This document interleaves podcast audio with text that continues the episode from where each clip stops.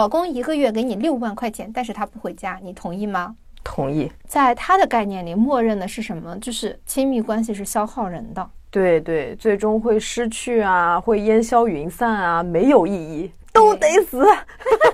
牙膏里的爱马仕，云南白药表示不服。也许他觉得说他看上去挺活泼的，应该没什么事儿。但我这纯粹就是出于窝里横的活泼。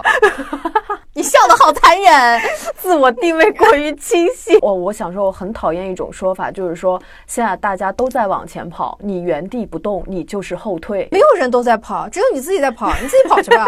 累死你。我们决定散步。对，就是啊。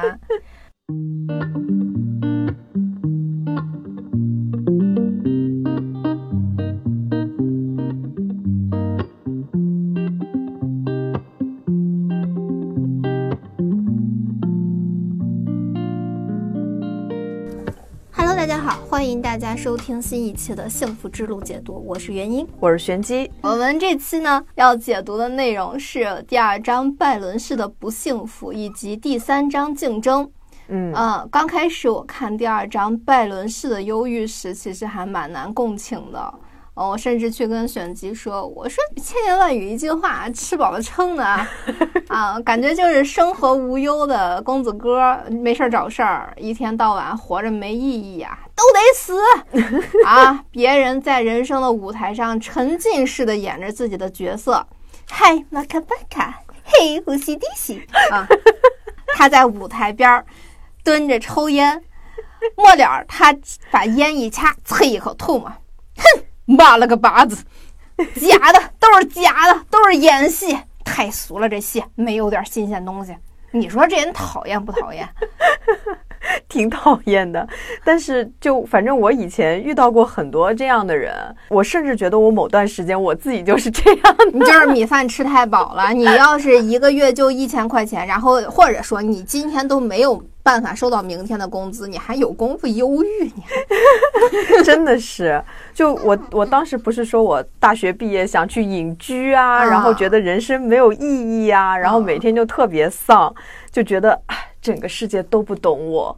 我的人生真的是没有任何的意义，就跟你形容的那种状态是一模一样的。啊、对，而且也会觉得说， 哎，这东西没意思，那东西没意思，反正我能吃得下下一顿饭，我晚上有地方睡觉，干啥都没意思。对。你真的你要说去隐居或者去干点啥，可能就一个虫子就把人 吓回来。一个虫子你就知道生活的意义是什么了。对，不过昨天发生了一件事情，就让我嗯忽然共情到了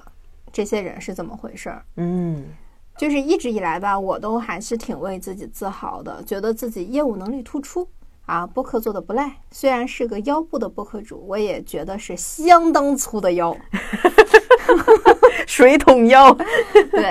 然后那就昨儿吧，我们公司不远万里的将我的部门合并到了上海。就说实话，我感到非常沮丧。其实大家听口音也能听得出来，我跟玄机已经是二十四 K 纯北方人了，对，而且我三十多年来更是几乎未曾涉足黄河以南。我真的是一个社交适应性特别差的人。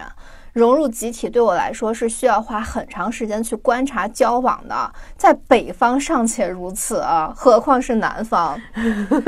就是网络上不是常常有南北之争吗？就嗯无论是汤圆、粽子还是什么，怎么炒西红柿豆腐脑。啊？对对对，对我都觉得有什么可炒的呀？因为我们虽然都是中国人，在我的概念里哈，但是南北差异非常非常大。嗯，在我的概念里，大家就是平行世界吧，就是嗯从约定俗成的为人处事到说话的技巧，从语言习惯到交友模式，某种程度上就是八竿子打不着对对，啊、所以我沮丧的是什么呢？我沮丧的是公司他没有跟我商量就直接宣布了这个决定。嗯也许他觉得说他看上去挺活泼的，应该没什么事儿，啊，但我这纯粹就是出于窝里横的活泼， 因为我跟我在这个公司待时间太长了，我跟大家太熟了，大家已经知道我是一个真实的样子是什么样子了。但是这不意味着我能出门儿。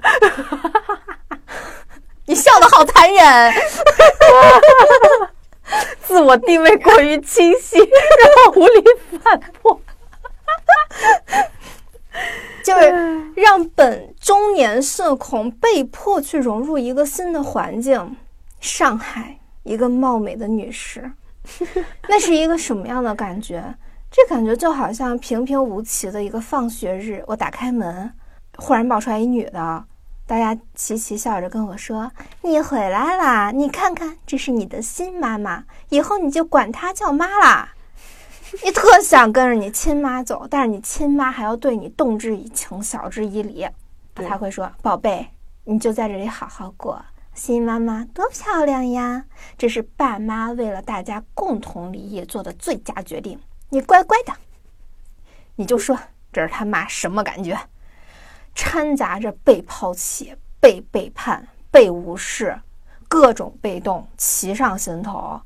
而且你连哭都不能哭，因为你知道他们做的就是最好的决定。对，而且感觉好像也确实是替你考虑了哈。对从理由上来讲，而且他们信任你是一个可以接受这个现实，而且因为你足够的理智，他相信你不是一个在地上满地爬的孩子。我就跟原来的上司说，就是过了一天了都，我嗯，跟他说我真的很难消化现在的情绪，我写不下去稿子了已经。他也很善解人意，毕竟她是我的亲妈。他跟我说，那你就停一阵子，不用更新了，你什么时候缓过来什么时候更新。嗯，然后批了我的年假，我休了半天，我就把年假的那个申请撤销了，嗯因为我知道没有用，而且如果节目不能按时更新的话，我的情绪失控只会让人怀疑我的专业度。那么以后无论出现任何情况，我都有可能是不被信任的，嗯，是不是？啊那损失的是我自己啊！面对我的撤销，我的旧日亲妈给我回了三个字：很坚强。 兄弟，啊不能坚强还能咋的？所以这是亲妈，你看关注你的状态，并且实时给你一个回应。 然后之后的一个小时，我真实的体会到了拜伦式的忧郁。嗯，我的感受真的是一切都没有意义，哦，努力有什么用啊？我完成这些进度有什么用？我给自己定制这么多计划，我畅想那么多未来，我真的非常理智。嗯，又有什么用？我们并入上海是唯一的选择吗？为什么不能在北京单独成立一个部门？我心里其实又有很多的不公平和为什么。嗯，就是你给我找一个后妈，你这个后妈经过我审核 吗？哦，非有一个后妈不可吗？我是不是能独自出去住？这都是我会去想的哎事情，对对是不啊是？对对，但是我真的一没有一点办法。比方说，我不能跳起脚来骂老板一顿，因为我知道他是掌舵者，他比我想的更远。嗯，我不能换一份工作，因为职场大同小异。那么我能不工作吗？不能，因为我还要活着。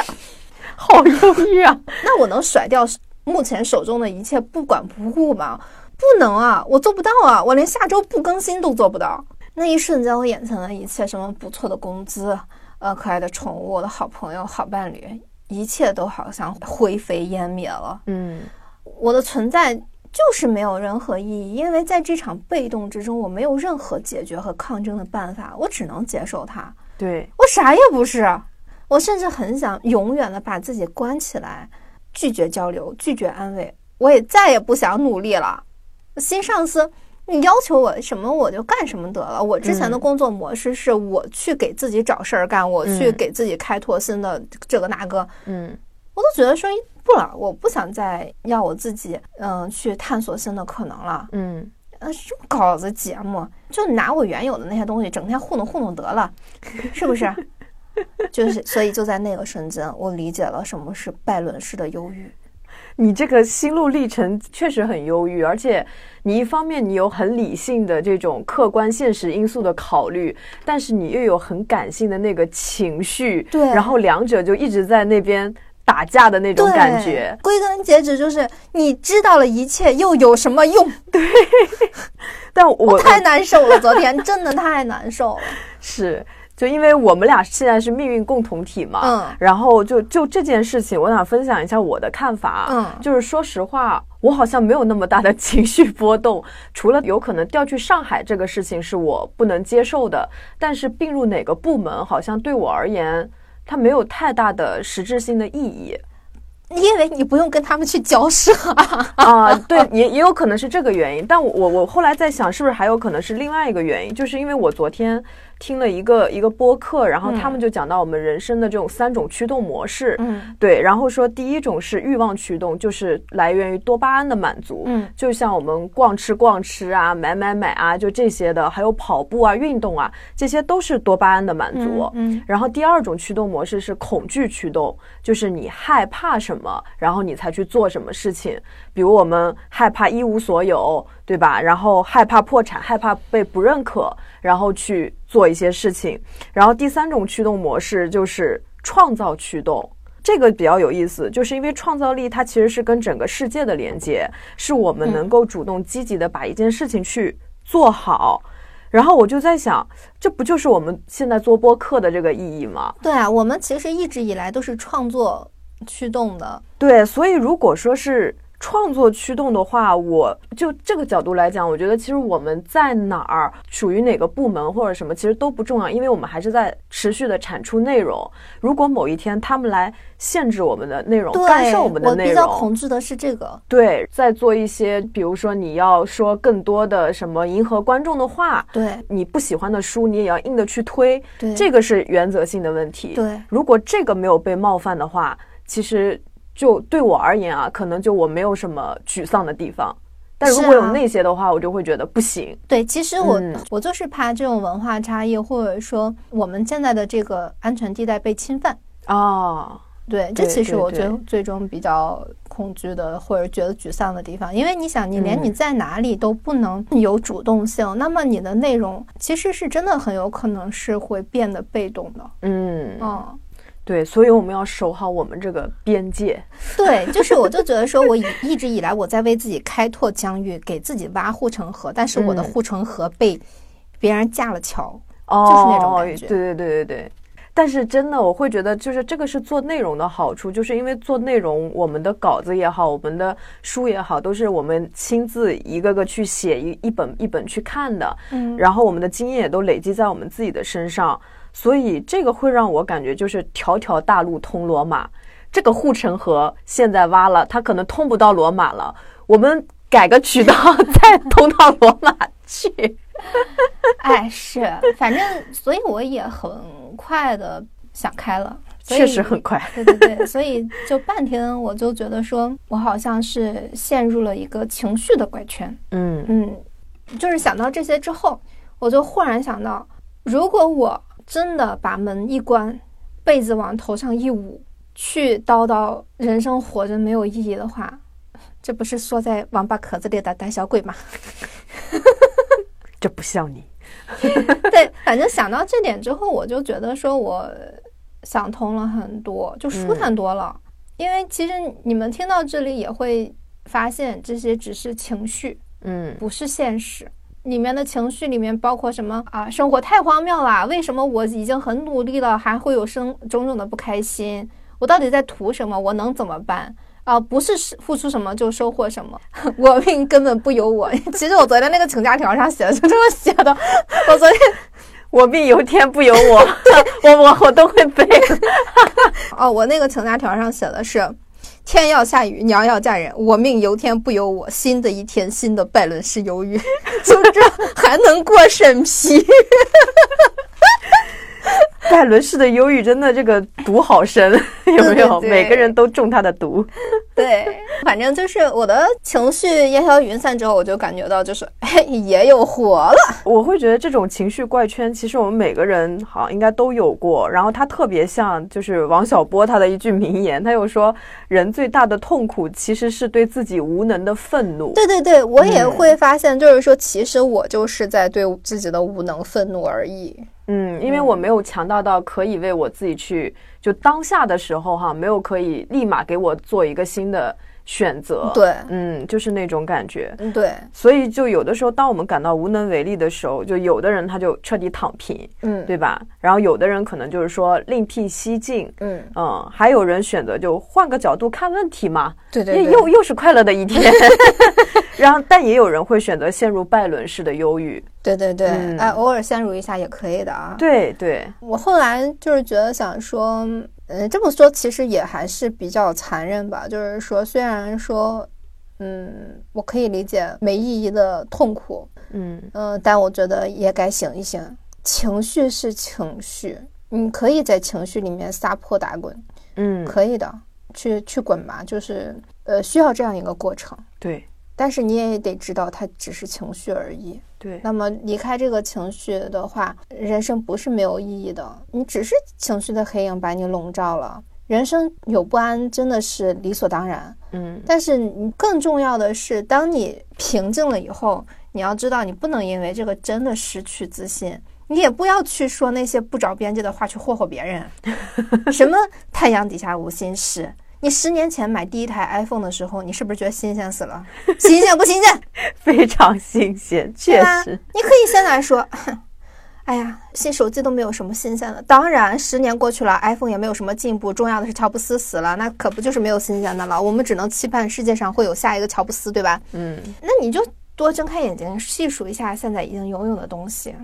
就是我们的周围其实还是有很多美好的事物的。哎，我之前做冥想的时候，嗯就是正念冥想，嗯，它让你去闭上眼睛，感受你身边的事物，嗯你闻一下你身边是什么味道，你听一下你能听到的声音。其实这些都是我们平时确实不会去注意的，对吧？对嗯，每天下班的时候，现在天呃黑的越来越早了，对你可能可以看到，哎，每天天上的星星都不一样多，嗯有的很闪，有有时候天晴的时候有非常非常多的星星。对，现在秋天了，风也越来越多，风吹在脸庞的时候，是像大嘴巴子在抽你，还是像温柔的爱抚？ 啊，走到街上，你可能会听到初次听到的音乐，也可能是耳熟你能详的“你爱我呀，我爱你”， 也可能会跟很出色的人相遇，说不定啊。所以出门的时候一定要以一个自己觉得很自信的状态出门哈、你平时不留意的景色，其实随着时间的流动，它是不一样的。嗯每一天的夕阳都是不一样，每一天的云都是不一样的。对，你可能会有很多令人惊喜的事物，这些重要的东西，它都是有意义的。它的意义就是你要好好的张开眼睛去看清楚，你竖起耳朵去听清楚，你去感受一下你到底生活在一个什么样的状态里，嗯你身边到底是什么，这就是所谓的生存，这就是生存本身了。真的没有什么了不起的事儿让你做。你的生命的意义就是体验各种各样的东西，你开心也好，不如意也罢，你伸出去的触角越多，其实你越能敏感地感受各种各样的东西。你感受的越多，这就是你活着的意义了。对，是这样，把把感官打开，对对嗯很多信息都会对对涌进对，来摸一的，摸我们的墙是什么样的手感，它是撸一什么撸样狗， 现在满脑子只有原因的狗。 我真的觉得你有一个特别大的一个优点，就是你是会很愿意接纳自己的情绪的，啊，而且对对这个对情绪你愿意，比如说在节目里面啊，去跟大家去探讨，并不会觉得说啊，我因为这个事情，然后我要那么想，我不好意思跟大家说，完全没有，就是我接纳我在当时发生挫折的那一刻，我产生的各种的情绪，嗯并且我要跟大家分享，方便大家未来在有类似这样的情绪的时候，也许我这条路是走得通的，帮忙大家也去想开嘛。啊，对对对对对，我觉得它是这一个这个思很路嘛，分享嗯思路。对，而且你接纳完自己的情绪以后，就可以真的开启冷静的反思模式。 迅速复盘。对，就一二三，然后就瞬间重振 雄风。对，因为其实这就好像我们之前说的，就是痛苦，就是你去直面痛苦，对，你直面对痛苦对就会发现其实没啥，没啥东西。啊没！啥而了且不我起们恐惧的时候是恐惧那个本身让我们很恐惧，对，对对，其实就是把那个它想象情绪成特别大，特恐惧别也是一阴种暗。情绪。对对对，然后你真看见它的时候，你看它可能就是个小屁孩儿。嗯，一它一只小是声团音东很西吵，对，你把它嘴封死，你看它到底是个啥？ 所以我会觉得就是像。拜伦家族啊，这种嗯忧郁家族应该会把你劝退，因为你想开的速度太快了。 普遍我觉得像那种拜伦式的忧郁的人，他们他们想不开的速度得平均一年起步。而且有的人就在那里卡死了一辈子嘛。对对，嗯像其实某些，比如说像嗯抑郁症啊什么的，很有可能就是陷入到这个死循环里面，他就出不来。你跟他说别的思路，他也就是没办法往那儿想。啊，他没有自动力，就是你跟他说这些没有用的。其实对人他能不能走出来，或者他能不能想开，其实不是在于别人劝他什么，别人跟他讲什么，其实都是需要他自己去张开触角去。主动去怎么说去感受的，这个真的是别人劝不了的。你不能跟他说日子其实很美好，是的，他也知道很美好，但是他感受不到。但对感受对你只能说你自己去打开。对对嗯，需要一个主动的需要一个机缘，嗯对你也需要你一自个己那么也一个点，情绪过去了之后，你去尝试，对，主动去干点什么。你确实，别人说，如果我在那个情绪上头的时候，别人跟我说这就是现实，你就接受吧，我很难接受，我只会更生 气，真的。 对，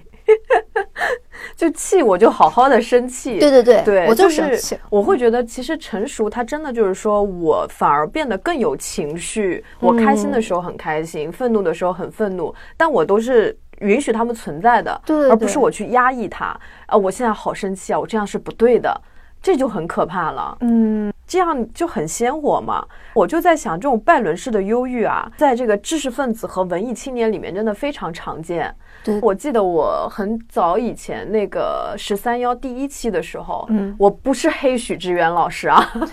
我第一次看他在第一季里面的一些对话呀、什么状态的时候，我觉得他就是很典型的这样的人，就是听他的提问，你总觉得中国下一刻就要亡了。这代年轻人绝对不行了，啊就再也站不起来了，就那种感觉。对，是但，其实特别有意思的是，我在观察，我发现他最近第四季到第五季，嗯因为请了越来越多的嘉宾嘛，有明星，然后也有学者什么对的，我发现他在改变，就是他现在变得整个状态其实是会更入世一点，或者是更豁达一点，会打开一些。哦，对，这嗯其实也是心理疗愈的一种方法。如果嗯你不想去看心理医生，嗯，你就去跟各种各样的人去聊天，然后嗯嗯去看一看各种各样的生活观、价值观，你会发现其实世界不是你想的那样。对我印象特别深刻的就是这里面有几个就是真的内心很强大又很有力量的人嘛，就我觉得应该是感染了他。嗯就比如说像那个之前提过的向彪老师，还有许卓云，还有钱理群。钱理群是最新一季的。钱老师他非常有意思，就是他因为一些社会原因，然后以前就去到贵州那边去支教，发配到那儿了嘛。本来他的人生就一下子跌入低谷了，结果他就选择教那边的人去看鲁迅的书，教他们怎么去学习啊，把这批人培养的特别好。然后那帮本来完全没有文化，也许一辈子只能当农民的人，全部考上了大学。多好，对，就是他也可以陷入拜伦式的忧郁，嗯面对这种命运的极度的低谷，但是他选择就是说我要抗争，然后他就变得很有力量。生命力很强的对，人。所以我会觉得这些人才是很好的，就我觉得能克服拜伦式的忧郁 的一个方法，就是想是事情去做，这就是真的值得佩服的勇士的那种感觉。对，但是如果说我们拿抑郁症来说啊，在挣扎的时候，你可以多一些主动性，你去探索一下。这个时候是一个探索的好时机，但如果嗯你本身就真的不想动，只想躺着的时候，就躺着。对，可以的对对对嗯，哎呀，然后罗素他谈到了爱情，我们也来聊嗯聊这个事儿哈。这个事儿，我昨天跟我朋友探讨了好长时间。也有人问过，人为什么需要亲密关系呢？哎，我很惊诧，啊为什么不需要呢？ 直到昨天，我那个朋友给我发信息，他问我说：“你难道谈恋爱后不会觉得有那种建立亲密关系其实是很麻烦的事情？嗯，一个人的时候太潇洒的那种感觉吗？一个人不会被别人的情绪影响太多，也不需要太考虑别人的感受。毕竟，呃，跟别人交集对的时对间很短，对但是两个人就要考虑对方的感受了呀。嗯，啊，再比如一个人的时候不用担心失去，两个人的时候就还是会担心失去啊，这种感觉嗯非常麻烦之类的。嗯，哎，我看到他这一长串问题的时候，我的第一反应是，哎，真是不想回啊。 过了一会儿，然后我就忽然意识到，嗯，这好像还是一个现在蛮普遍的问题哈、太普遍了，是吧？然后我就跟他聊了聊，想到就是这是个普遍问题之后，我再去回看他这些问题，我就自己先要想一遍我要跟他说什么嘛。嗯从他的提问来看，其实大家不是不需要亲密关系，而是需要好的亲密关系。对，良性的、好的，在他的概念里，默认的是什么？就是亲密关系是消耗人的。对对，最终会失去啊，会烟消云散啊，没有意义，都得死。哎，然后我就开始跟他 battle 了，嗯我就在跟他说什么叫好的亲密关系，因为他对好的亲密关系是没有概念的啊，啊。虽然他已经三十五岁 了，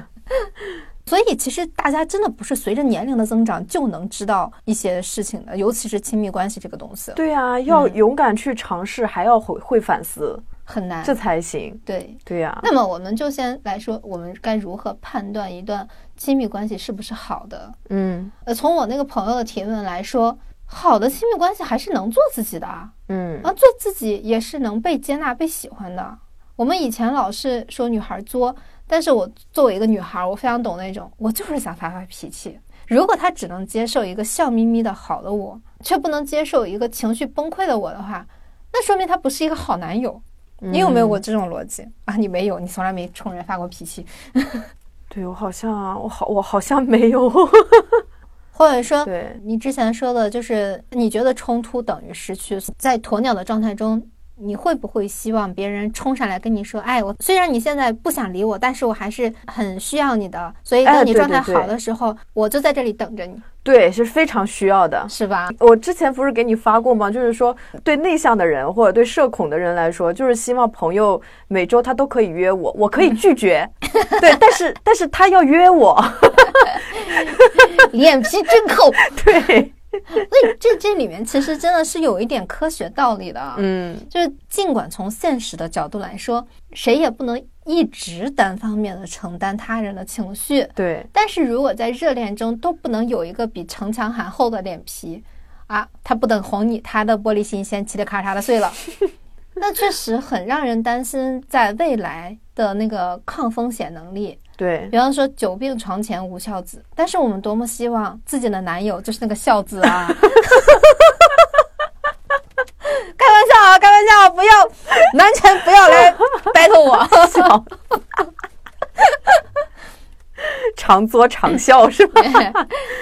啊，那那个是不健康的啊，那个是不健康的亲密关系啊，我要来解释一下啊。对，对对对对然后关于爱情，我们从小到大听说过很多形式，其中最好的仿佛叫举案齐眉，嗯，两口子客客气气的。哎呦，您喝水，您喝， 您您泡脚，您辛苦了，您辛苦 了，是吧？您受累，嘿嘿，哎，对。但你不觉得特奇怪吗？这种关系，它不亲密。 对，更好像嗯过分的疏远了，对对对，嗯，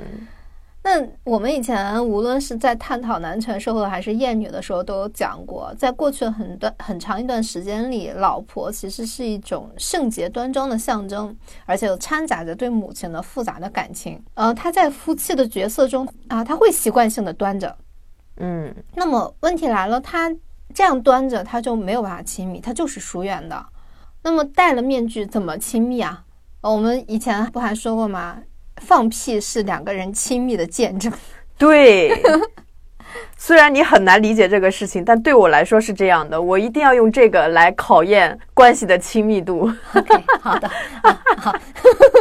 所以我，我们以前会纳闷电视剧里或者文艺作品里的男人为什么反而都会去跟一些艺妓啊、狐妖啊、萍水相逢这些男生男生，嗯，不是因为他们漂亮，真的不是因为他们漂亮，但是你们可能更多的是感觉到他的正视好像是透明的。其实这很容易换位思考的，就不管她漂亮不漂亮，或者说我们现在生活中其实有很多小三儿她不好看，她没有正房好看。 哦，对对对，但是大家会他觉得不是很又奇狗怪狗又丢丢是吧？ 对，怎么回事儿？它不好看，图什么？其实很容易理解，就是我们大家都会对父母恭恭敬敬，但是我们的心里话是不会跟父母说的，我们的心里话是会跟同伴说的。那么大家可能对原配更多的是我尊重你，你我怕你，甚至是我嗯我不敢跟你去表达我的真实的感受，对，我爱你。但是我不喜欢你，其实挺悲哀的，举案嗯齐眉。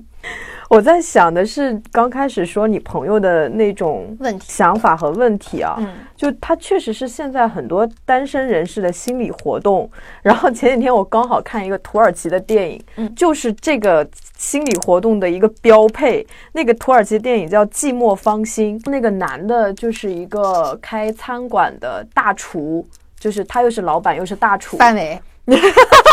人家很帅的。 然后这个男的呢，就是衣食无忧，是从小城市到大城市，从铁岭到了沈阳，对对对， 然后拼出了一片天，也有可能是因为这种长时间的一个拼搏，就让他不太享受亲密关系了，就喜欢过一种自由自在、不受约束的生活，所以他每天晚上都会跟不同的女人过夜，但是又不允许这个女人留在他家。他就从来没有进入过一段稳定的关系，嗯，后来他又呃遇到了女主角，女主角叫艾达，并且疯狂的爱上了他，然后就追求啊什么的。嗯其实艾达是知道这个男的好像就是，呃，从各种方面来看哈，就是惯于狩猎，而不是那种可以依靠的人。但是海王因海王为对，但是因为这个感情太浓烈，嗯他们就选择在一起了。嗯然后其中他们俩也挺甜蜜的，而且艾达其实是非常善良，然后也非常美丽，就哪儿哪儿真的挑不出毛病。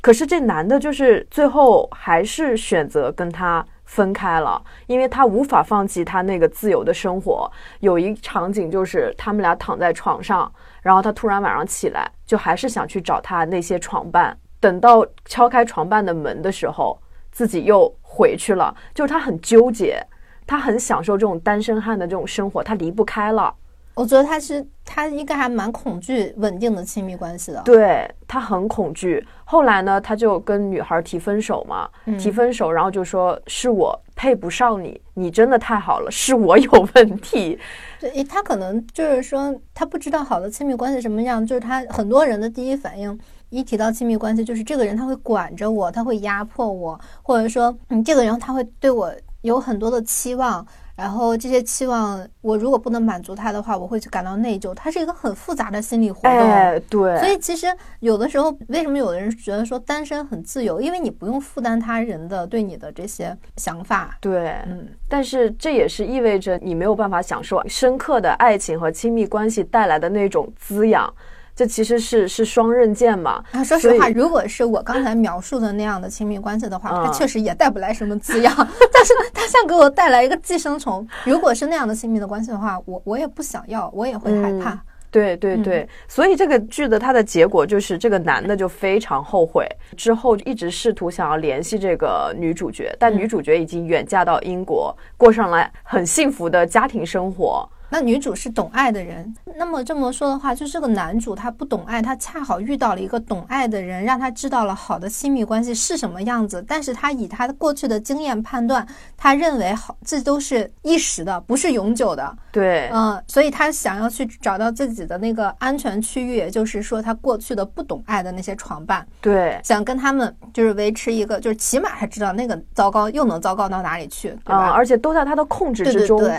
但是其实我觉得女主拥有一段幸福的婚姻，恰恰是让男主有一个怎样的印证，就是说，哦，原来这个东西它是可以长久存在的，它是对稳定的。对如果男主从一开始就知道这个东西，他相信嗯这个东西是能稳定的话，他其实也是愿意走入稳定的亲密关系的，对只是他不相信。对他不相信，而且他那用女主跟男主在分手的时候说的一句话、啊，嗯就是说，他说你被冰雪包围着，快被冻死了。嗯，然后他说，长眠的状态感觉固然好，但你会死去而不自知。嗯就在冰雪里长眠，形容这个男主角，嗯哇，我觉得真的非常的精准。然后也因为这个电影，我就理解了现在很多的那种选择独身的人士，嗯，是这个形容很精准，我要去看一看这个电影。好好看，主要女主角长得也确实很好看，笑起来特别美。所以说，我觉得用女主角她的话来说，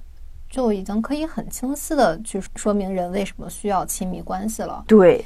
而且，分享真的是人类基因里的本能。嗯嗯，我觉得罗素总结的特别好，特别打动人。对，就是爱情，它可以增进感受。嗯我想起一个很典型的例子，就是日本人不是很喜欢说卡哇伊吗？对，我如果说自己我自己去买东西，我都感觉看到一个什么东西，哼，卡哇伊，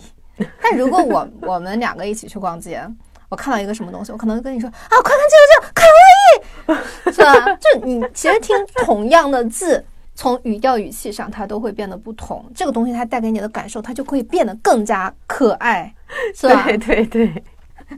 然后我们现在年轻人他有多聪明呢？就很多人其实很早就知道这个原理了，嗯所以以前有一个转发很多的段子，大概就是说，就爱情给人最好的感受就是我能给你发一大堆废话，既不担心你不回，也不担心你嫌烦。对，也许有人说，就是我跟朋友说这些不行吗？我不知道你们啊，反正我的不同的朋友功能是完全不一样的。嗯嗯嗯，因为每个人他的性格爱好都不同啊，所以我会分享不同的东西给不同的人。对，啊，这种感觉好像我有三宫六院，啊、不是这样的，不是这样的啊，因为出于人性的弱点啊，比如说竞争意识那之类的，其实有的时候有些快乐是不能跟任何朋友分享的，对吧？嗯比方说，我有在恋爱，我不能跟我的任何朋友讲的那种感觉，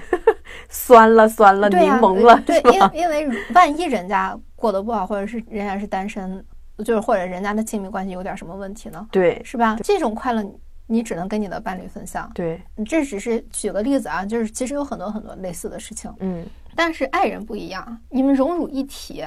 哪怕你的爱好跟他不同，你在分享什么的时候，他也是真心为你的开心而感到开心的，对，所以他其实是朋友的升级版。我会又要打个比方了， 举个例子，就是还是昨天那个换编制的那个事儿嘛，我就跟我的各个朋友开始哭嚎，我太难受了，玄机就让我请假休息，嗯朋友也就是纷纷发来慰问嘛，嗯让我振作，啥各种各样的，包括平时很少联系的朋友，嗯，我确实体会到了人间有真情，有这些朋友特别好，我不孤独。但是不知道是我的问题还是怎么着，我还是会感觉到这该死的人生路上，真正走在上面的只有我自己嗯，那种感觉，对，是吧？就这个赛道上，朋友会在旁边给你加油，但是跑在上面的跑是只有你自你己。 然后我的男朋友他花了几个小时陪我，啊呃，就是聊聊闲天儿嘛。嗯我们异国有十二个小时的时差，嗯然后他还熬夜跟我一一直陪我，就是他也没有给我加油鼓劲儿，就是在说一些乱七八糟的。当然，他也帮我痛骂了一下，啊就是他在代替我去说那些我因为理性控制而不能说的话。共情能力好强，对对对，然后他那边快一点的时候就也挺困的了，因为我们嗯两个作息都很好，基本上都是十点多睡觉的人。还真难得，对，嗯但我还是没有彻底恢复好，他就忽然跟我说啊，我要睡了，给你订了一束花，因为嗯我喜欢花嘛。其实他上次送花是三天前，就是大嗯可不必送花，啊、而且都还在瓶子里插着呢，都还新鲜着呢。然后，但是他很贴心跟我说，这个新的花呢是个花篮，你不需要做处理，哦直接就可以摆着。我不用在沮丧中再给自己增加劳动，万一被剪刀划一下，这个心情 雪上加霜。 但是我知道，比起花，我更期待的是卡片，因为他每次给我送花的时候都会附加一张卡片嘛。嗯，我昨天不是在写那个拜伦式的忧郁的稿子吗？对，然后他那个卡片上就写着。呃，就是我收到花的时候，他已经睡睡着了，就已经啊过去一个小时了。然后上面卡片上写着：“亲爱的拜伦，听说您最近忧郁，一切都会好的。哦，迷之很治愈，对，很像普希金的那个“假如生活欺骗了嗯你，不要悲伤，不要心急，相信我，快乐的日子将会来临。这它一方面这个词很浪漫，嗯然后另一方面，我是觉得说，我不是觉得自己的存在没意义吗？对，但是他给我的那种感受就是我被高度关注到了，就是无论是送花还是他是根据我的工作进度去写的卡片，这个很难得。嗯，嗯，就是都侧面说明我是很重要的，就是起嗯码我的存在对他来说就是有很有意义的。对，就是对我，的开心与否对他来说特别重要，对就让我有那种体验。而且他不是说睡觉嘛，然后我那会儿还没吃饭，嗯他就问我就是要不要帮我点个外卖，然后我我不想吃外卖，我都我都那么惨了，我还吃外卖，我更惨了。 他就跟我说你去吃好吃的，晚上我醒过来的时候我给你报销。嗯，我就觉得说啊，天哪，我能很快的从情绪中抽离。其实我觉得好的亲密关系功不可没。对，所以我真的完全没有办法否定亲密关系对我的重要性。嗯我觉得我再怎么，嗯，前面说我很厉害，缓得很快，我觉得如果我是一个人的话，嗯我不会缓得那么快。但我又是不可能去要求朋友对我做这些事的，这不是朋友的义务，对，这也不是朋友这个角色能做的。 如果我要求朋友对我这样，我就没朋友了。而且我觉得，朋友如果要求朋友做这个事情，要么你们是双向的，对吧？如果他单方面做这个事情，反而你会有负担感。对，那双向的话，那其实更可怕。所以这个还真的是只有可能就是这种特别亲密的一个关系里面，这种付出它才是非常的自觉，就是自然而然形成的，并且你会接受的非常舒服。因为是互相付出的关系才能对接受。对对对，嗯朋友的话，他可能也有他的亲密关系在，对吧？就只能说远程的一个安慰，或者说真的出来了一块儿吃个火锅。但是嗯像这种非常贴心的送花，并且根据你的进度去写纸条，这个就真的太难了。除非这个朋友对你有点意思， 啊对，你这这这觉得，哎呀，好奇怪。 对，其实因为我们在生活中培养了各种各样的默契，它真的是渗透在生活中的点点滴滴里，特非常非常多。这真的是朋友做不到的。 哎，这感觉就好像，比如说我们女生可能会相约一起去上厕所，但是就对我这样的人而言，手拉手去上厕所就有点过了。嗯，对，嗯就很亲密的手拉手啊，或者怎样的，就有点过了。但是陪伴感是可以的，嗯，手拉手就变成了一个过度的亲密感。 跟男朋友手拉手上厕所也有 一点奇怪。到厕所就会分 开嘛。对，就是私密程度。嗯我就想到我们之前说的那个，从你男朋友送卡片这个事情啊，我觉得他真的是实实在在的一个关心。我们之前不是说送礼物嘛，就有一嗯些直男们很敷衍，一到过年过节就送个玫瑰，送个口红，他们其实可能我觉得是没有心的，对，而只且是你敷衍。对，走而且个他们形式送的那个东西就是你送给谁都行的。对，它不是根据你个人定制的， 我就感觉，呃，我跟我男朋友的关系中，我感到了那种至尊 VIP 的定制。 对对对，私人定制的一个感觉。它其实是已经换位思考到你身上，就你现在嗯需要什么，你想吃什么，想做什么，想听什么，然后对他以你的角度去去解决你的问题。对，而且嗯今天早上我醒过来的时候，我就先收到了他给我弹那个海顿的奏鸣曲，嗯就拥有了一个非常舒适的早上。嗯，就它会持续的让你就是循序渐进的更好、更好、更好。嗯，我们就再来探讨一下什么是好的爱情啊，它是有公式的。我觉得，就耶鲁大学的院长曾经有一个关于爱情的演讲，就是人与人之间什么才是爱情？真爱的三个条件分别包括亲密、激情、承诺，嗯缺一不可。啊比方说，只有亲密和激情的是浪漫的爱，嗯只有亲密和承诺的话，它就偏向于友谊的爱，哦但它没有激情嘛，对错过，是吧？然后那只有激情和承诺的，我们现在就叫 crush，来得快去得也快，甚至。回想起来那些上头的时候说的那些承诺，会那个脚趾抠地板的程度。山无棱，才敢与君绝。 对，所以只有同时拥有什么亲密啊、激情啊、承诺，它才是一个完整的爱。你可能有人会说，这种高格调的爱情是不是太难了吧？就不能降低点儿要求吗？ 对，嗯，确实是啊，爱情它是稀缺的，嗯因为爱情的稀缺性也更是建立在两个人他是两个完整人格的基础上，所以对呀啊它这才是它的稀缺性。准确的说，稀缺的也不仅仅是爱情，而是完整的人，健康完整的人。对，就再再换一句话，就是说高质量的亲密关系是一种奢侈品。嗯，对，因为就你是要首先你高得质量就很难。 对你首先得是个嗯高质量的人。对， 那其实很多关系它可能更像是那个小红帽的狼外婆，你知道小红帽的原版吗？我不知道。就是小红帽，它最初是有点贞操观的那种感觉，就是它嗯是为了警示无知的少女，你看清楚眼前的这个是狼还是人。啊它有个很妙的点在于，狼不是把它整个吃了吗？啊，那它从狼肚子里出来的时候是完整的。你想，一个女孩儿他其实经历了一些很不好的事情，很嗯恐怖的事情，但是他从表面上看，他还是那个人，哦，没有任何。变化， 他的受的是心灵创伤。我的天，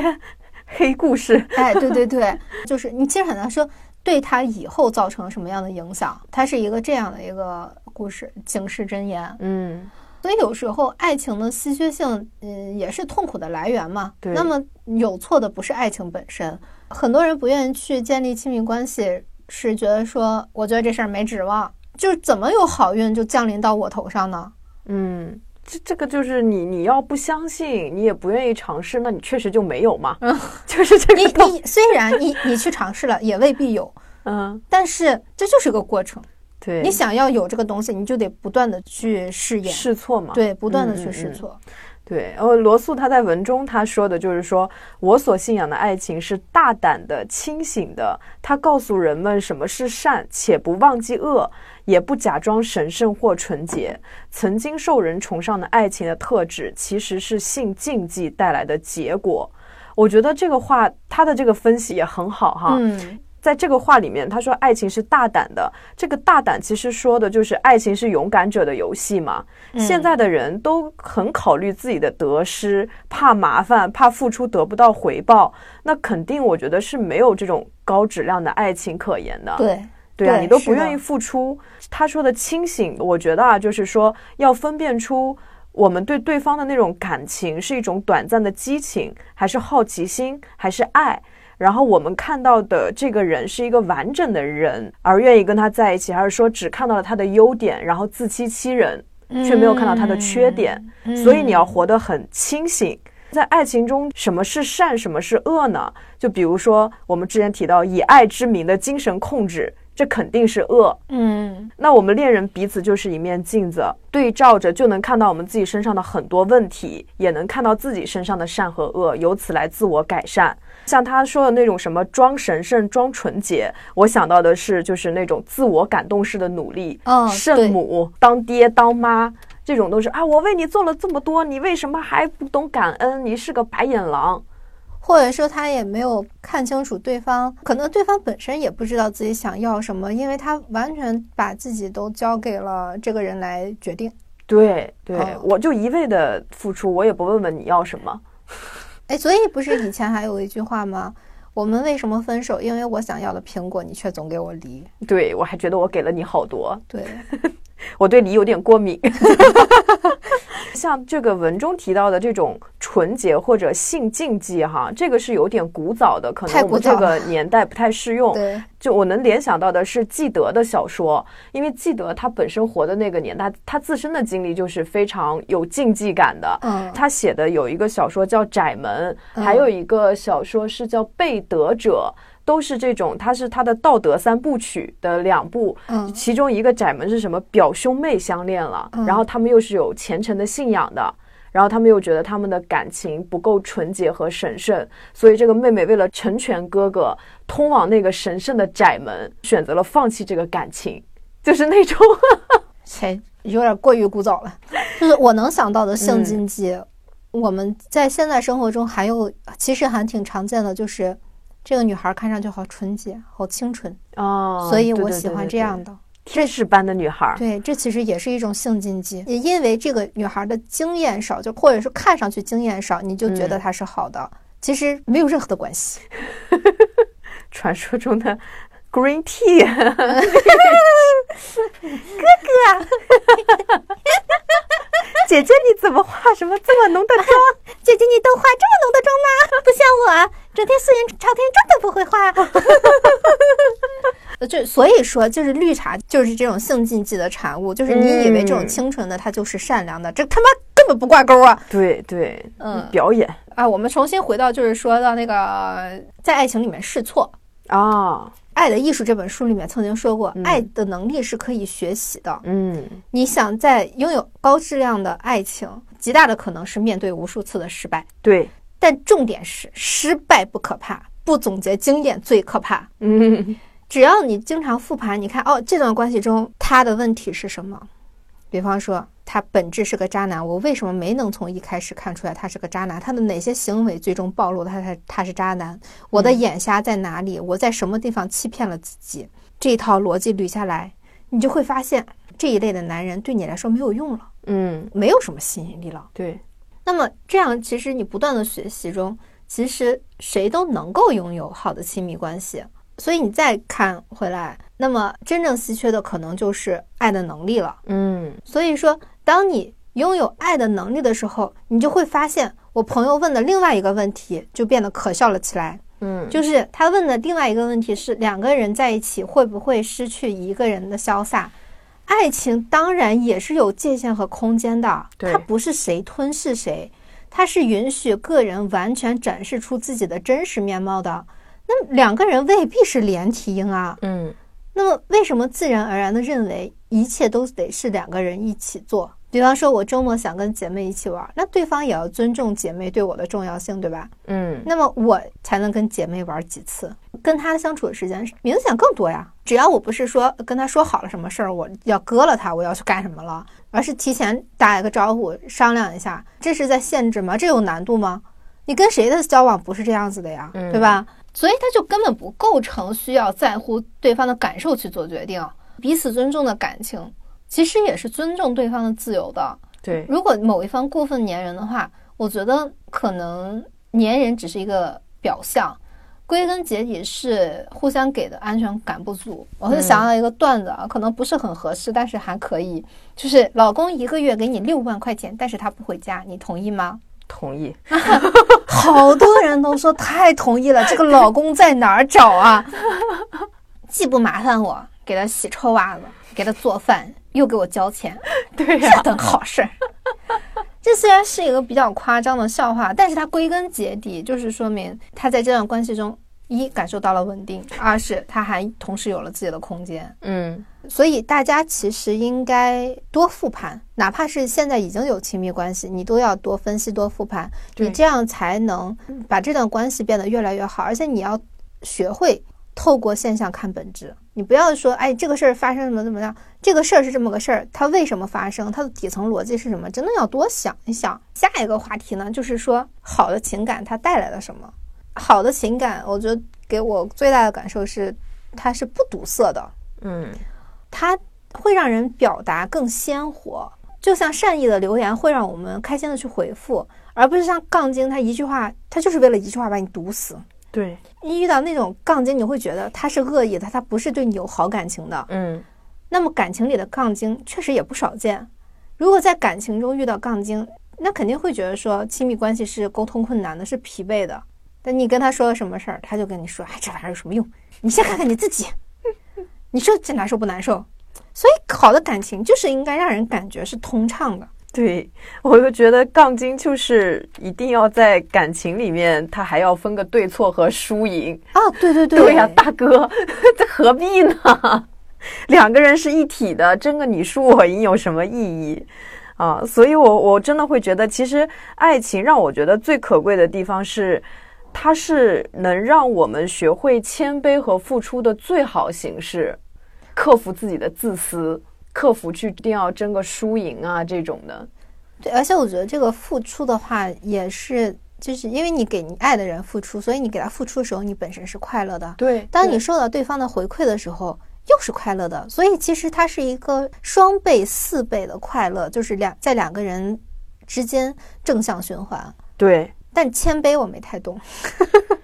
谦卑就是不去分对错和输赢嘛，就是你、啊你要去学会赞美对方，看到对方的优点，而不是在爱情里面还在一个比较，就是我一定要赢，我一定我是在最棒的。对，就我在这场感情里不能输。就你上次不是说吗？就是吵架，它其实是没有说一个人一定对，另外一个人一定错，不然这嗯架就吵不起来了。我觉得，对对对，吧？就是情绪过去了以后，学会给对方一个台阶，嗯，所谓的臣服吧。这个臣服不是说要你去低三下四，对，对，而是内心深处的一种一种谦卑，我觉得是这样的。嗯，没错嗯没错。哎，感情我们聊到这里就差不多了哈。嗯 我觉得还是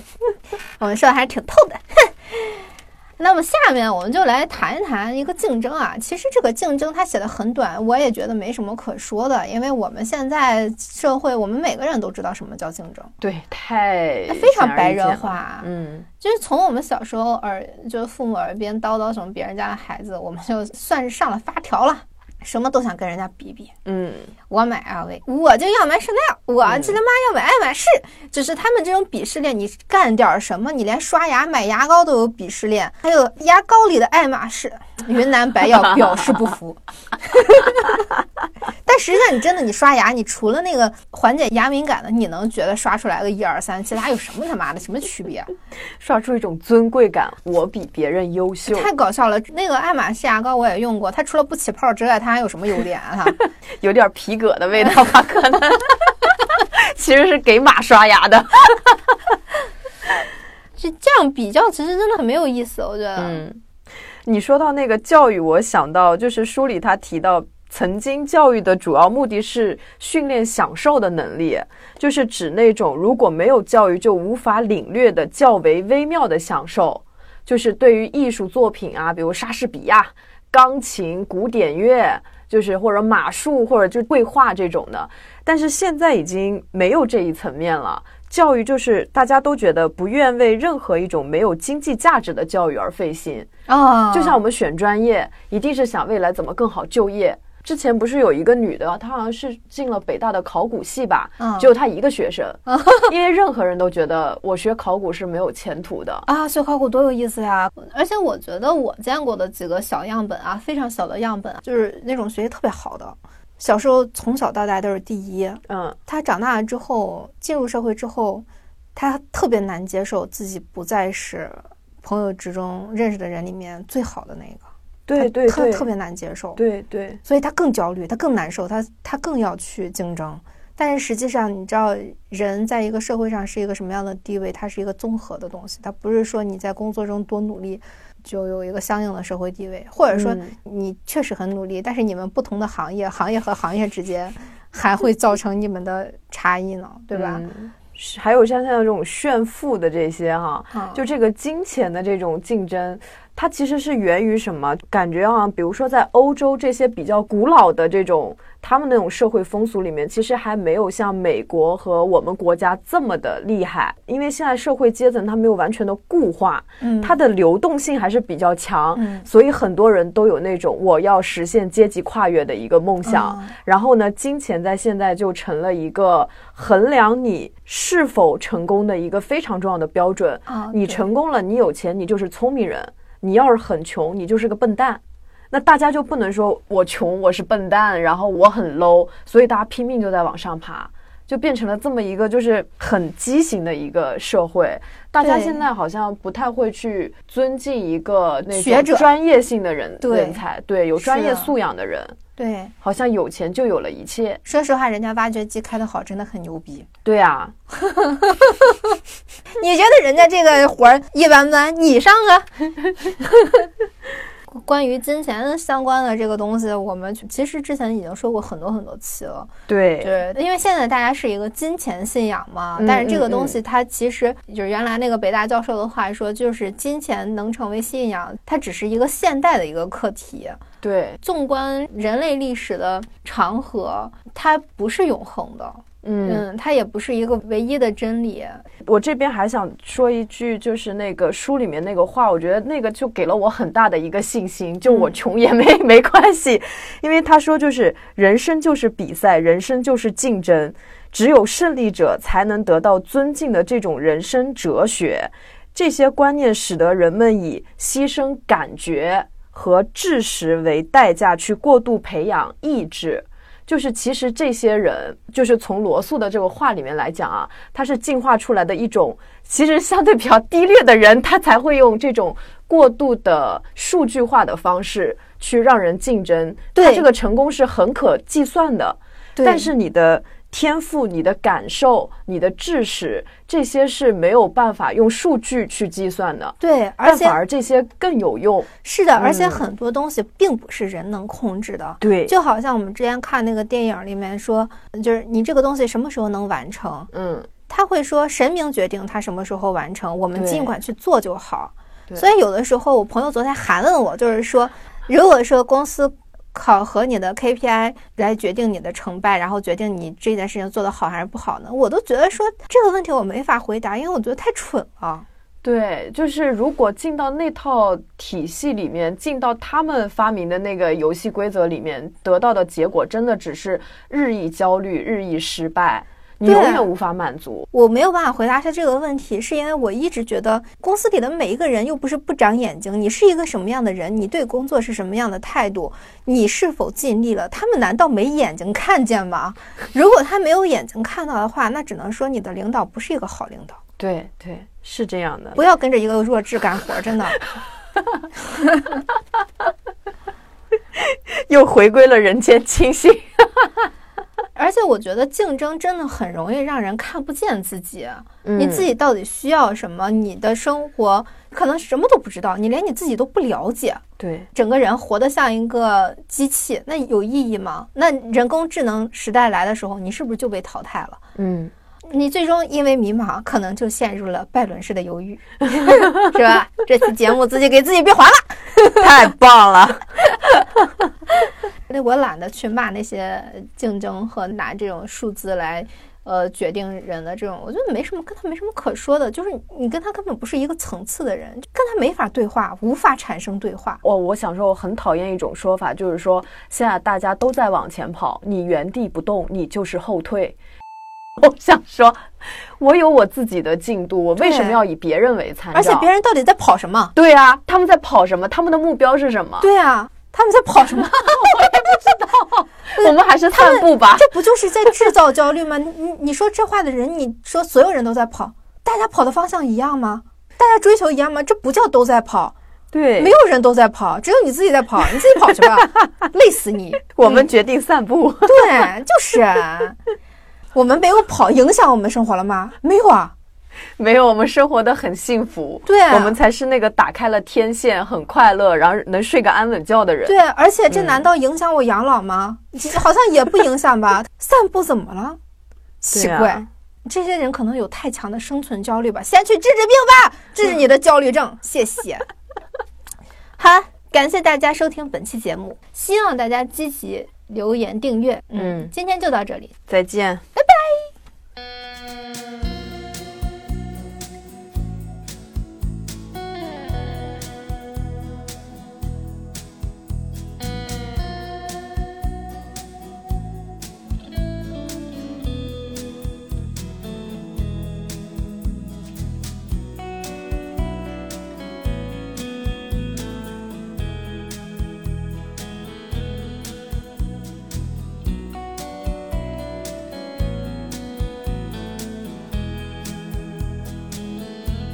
The world was on fire and no one could save me but you.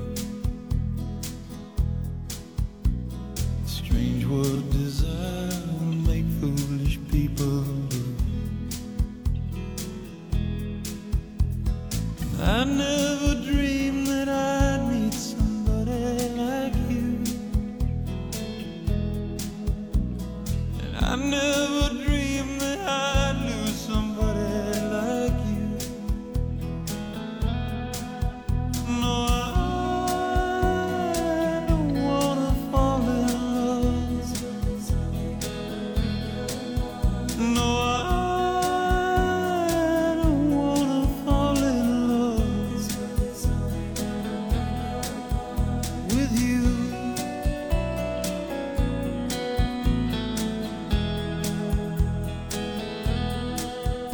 with you.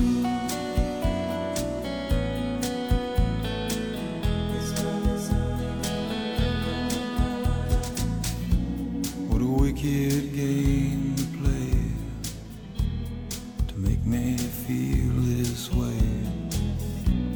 What a wicked thing to do to let me dream of you. What a wicked thing to say. You never felt this way. What a wicked thing to do to make me dream of you. And I don't wanna